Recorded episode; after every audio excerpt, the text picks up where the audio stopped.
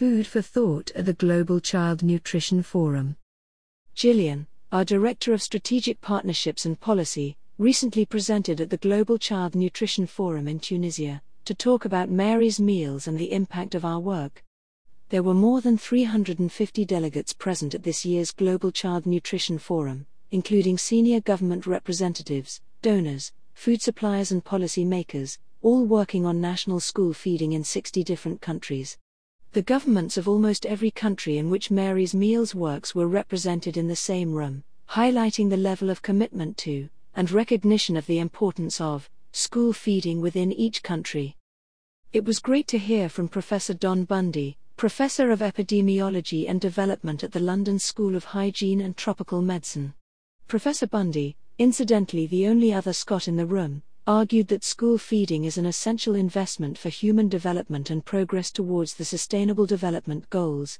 The summary for his new book states long term goals in health are unattainable without an educated population, and children cannot learn if they suffer from the effects of poor health and nutrition.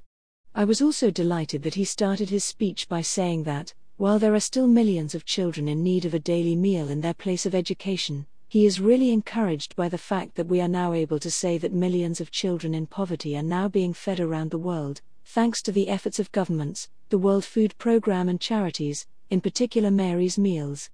Go Scotland. Gillian with other delegates at the Global Child Nutrition Forum 2018. My own presentation talked about the evidence of the impact Mary's Meals programs have on children, their families, and communities.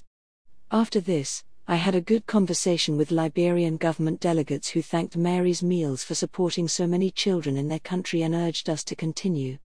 The Minister of Education for South Sudan, Deng Deng Hoc Yai, also thanked us for our support but talked about the serious problems his country faces and the need to scale up efforts to provide school meals to the more than 2 million children living in what he called high poverty in South Sudan.